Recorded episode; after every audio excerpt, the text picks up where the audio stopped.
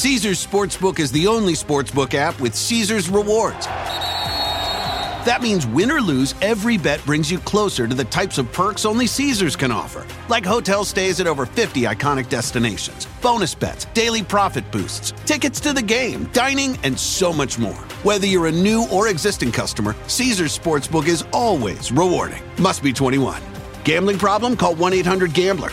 Caesars Sportsbook. Don't just spectate, participate.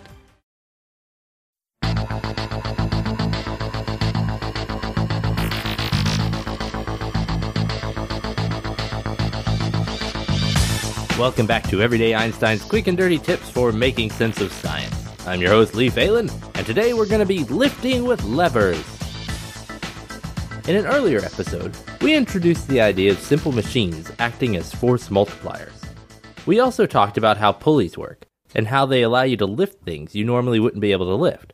However, pulleys aren't the only type of simple machine, and today we're going to discuss the second machine on our list, the lever. But first, I want to thank this week's sponsor, Betterment dot com. Betterment offers users an easy way to invest. No prior investing experience is required. Users choose how to invest by allocating their money between two preset baskets, a stock basket and a bond basket. Signing up takes less than five minutes, and money can be added or withdrawn at any time without a fee. And users who sign up at Betterment.com slash Everyday Einstein will receive a twenty-five dollars account bonus on any initial deposit of two hundred fifty dollars or more. That's Betterment.com slash Everyday Einstein. Some people say that Archimedes once said something like, "Give me a stick and a place to stand, and I shall move the world." If he really did say this, it was with good reason, because it is thanks to Archimedes that we understand the law of the lever. There are three types of levers. Conveniently enough, they're called Class one levers, Class two levers, and you guessed it, Class three levers. What kind of class the lever belongs to depends upon the relative location of three different parts. Thing number one, the force you apply to the lever, sometimes called the effort. Thing number two, the thing the lever is supposed to move, sometimes called the load. And thing number three, the part that the lever balances on, usually called the fulcrum. Let's take a look at how you would use these different classes of levers. Starting with the first class lever. Imagine you're searching for gold treasure on a desert island one afternoon, and you find the location indicated on the map. Unfortunately, right where the treasure is supposed to be, there's a giant boulder, far too heavy for you to move. If you didn't understand how levers worked, you might be forced to collapse on the beach in despair and make friends with a volleyball named Wilson. But you've been paying attention to the Everyday Einstein show, and that's why you do understand how levers work. So you rush back to the beach and find a sturdy piece of driftwood and a smaller rock. You place the rock a short distance from the boulder, stick one end of the driftwood under the boulder, and then lay it on the rock.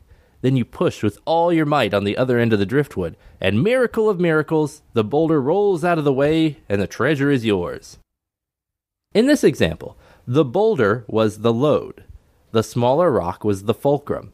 The effort was the force you applied to your end of the lever. In the episode on pulleys, we talked about how simple machines multiply your force, and that the amount they multiply your force by is called the mechanical advantage. In the case of the lever, the mechanical advantage is calculated by taking the distance between the effort force and the fulcrum and dividing it by the distance between the load and the fulcrum. So in our example, if the section of driftwood going from the small rock to our hands was three meters long, and the section going from the small rock to under the boulder was one meter long, then the mechanical advantage would be distance from effort to fulcrum divided by distance from fulcrum to load, or three meters divided by one meter, giving us a mechanical advantage of three. This means that for every newton of force with which we push down on our end of the driftwood, three newtons of force would be pushing up on the boulder. However, as we know, this increased force comes at a trade-off of increased distance. Since the mechanical advantage of our lever is three, this means that for every inch we want to lift that rock, we have to move our end of the driftwood down three inches. By moving the fulcrum further from or closer to the boulder, we can change the mechanical advantage. If the fulcrum's right in the middle, such as on a seesaw, the mechanical advantage is one and we get no extra force. On to second class levers. As I mentioned earlier, there are other classes of levers. In a second class lever, the load is between the fulcrum and the effort force. A common example of this is the wheelbarrow. The wheel is the fulcrum, the load is whatever's in the wheelbarrow, and the effort force is applied to the handles. The mechanical advantage of a second-class lever is calculated the same way as for a first-class lever, by taking the distance between the effort force and the fulcrum, and dividing it by the distance between the load and the fulcrum. In a third-class lever, the effort force is between the fulcrum and the load. A third-class lever doesn't really help you lift heavy things. In fact, third-class levers almost always have a mechanical advantage less than one, which means they decrease your force. However, just as having a mechanical advantage greater than one gives you more force at the cost of moving the load a small distance, a mechanical advantage less than one lets you move the load a greater distance while reducing the force applied to it. To illustrate why this might be useful, consider one of the most common examples of third-class levers, the baseball bat. When you swing a baseball bat, the load is the part of the bat that strikes the ball. The fulcrum is the other end of the bat, and the effort force is applied where you put your hands, which is in between those two points. When you swing the bat, you move your end of the bat a relatively small distance compared to the distance that the other end of the bat moves. Since the bat has to stay in one piece, in order for one end to move farther than the other end in the same amount of time, that end has to move faster. So the main advantage of a third-class lever is that it provides you with a way to increase the velocity of something. You swing one end of the bat, and the other end moves at an increased velocity, but with less force than you apply to your end. So now you know how to classify your levers, and hopefully when to use each kind. It all depends on where the fulcrum, effort force, and loads are placed. In a first-class lever, the fulcrum's in the middle.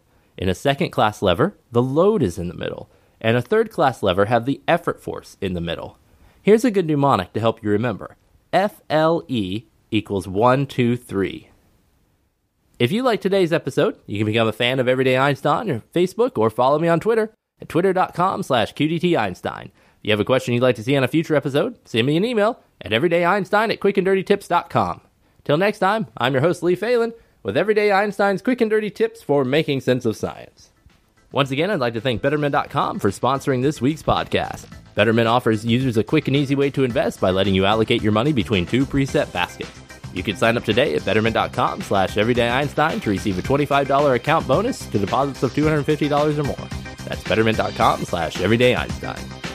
Betterment L L C is an S E C-registered investment advisor. Brokerage services are offered by Betterment Securities, an S E C-registered broker-dealer, member F I N R A, S I P C. Investments are not F D I C insured. No bank guarantee may lose value. Investing securities involves risk, and there's always potential of losing money when you invest in securities. Before investing, consider your investment objectives, Betterment's charges, and expenses. Not an offer, solicitation of an offer, advice to buy or sell securities in jurisdictions where Betterment, Betterment Securities are not registered.